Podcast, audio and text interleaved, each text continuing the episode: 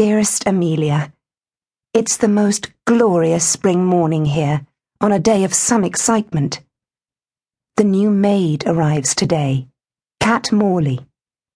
I have to admit to feeling a touch of nerves, such is the reputation which precedes her, but then I'm sure she can't be all bad.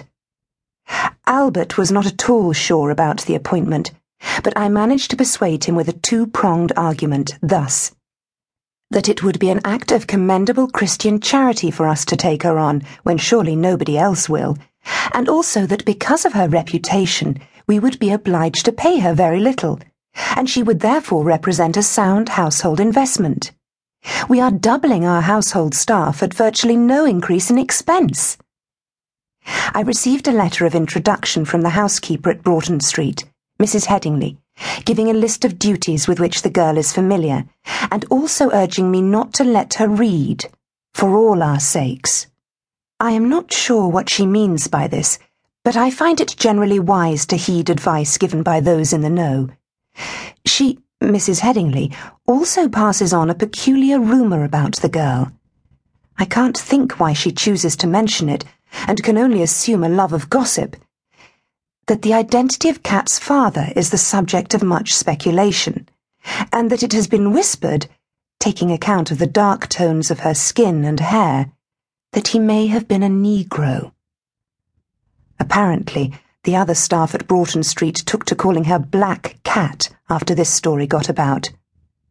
Well, I'm certain that the girl's mother, however low her station, would not stoop to such degradation unless she was the victim of a most heinous crime. And that her poor daughter should go under such an ill luck name hardly seems fair. I will not hear her called it again. I'm quite resolved.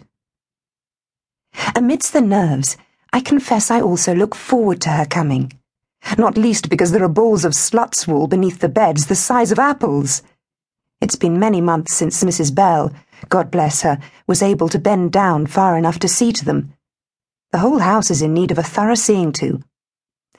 But it will also give me great pleasure to gather up one of God's creatures who has been led astray, and who has wandered perilously close to ruin. Here she will find a godly house, forgiveness, and the chance to commend herself to the Lord with hard work and clean living. I intend to offer her every succour in this endeavour, and to take her quite under my wing. She will be my project Imagine it. The chance to truly reform a person and set them back on quite the right path. I'm sure the girl will see how fortunate she is to be given such a chance to redeem herself. She comes to us tarnished and will soon be polished to a shine. And such work is surely the perfect preparation for motherhood. For what else is a mother's job than to nurture her children into godly, worthy, and virtuous people. I see how well you do with my niece and nephew, dear Ellie and John, and I am full of admiration for your gentle, guiding way with them. Don't fret so over John and his catapult.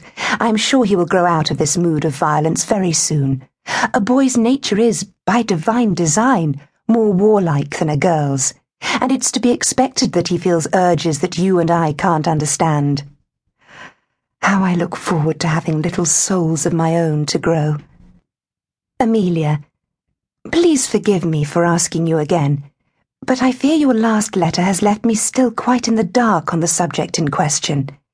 Must you be so vague, dearest? I know such things are not easily discussed, and indeed are better not spoken of at all if possible. But my need is great and if I can't turn to my sister for help and guidance, then who, pray, can I turn to? Albert is an exemplary husband, only ever kind and affectionate towards me. Each night before we retire, he presses a kiss to my hair and praises me as a good wife and lovely creature. But thereafter he sleeps. And I can only lie and wonder what it is that I am doing wrong, or not doing, or indeed not even trying to do. If you would only tell me in the most specific terms how I should behave, and how our bodies might be conjoined, as you put it. Albert is such a wonderful husband. I can only assume that it is I who am not performing my right function as a wife.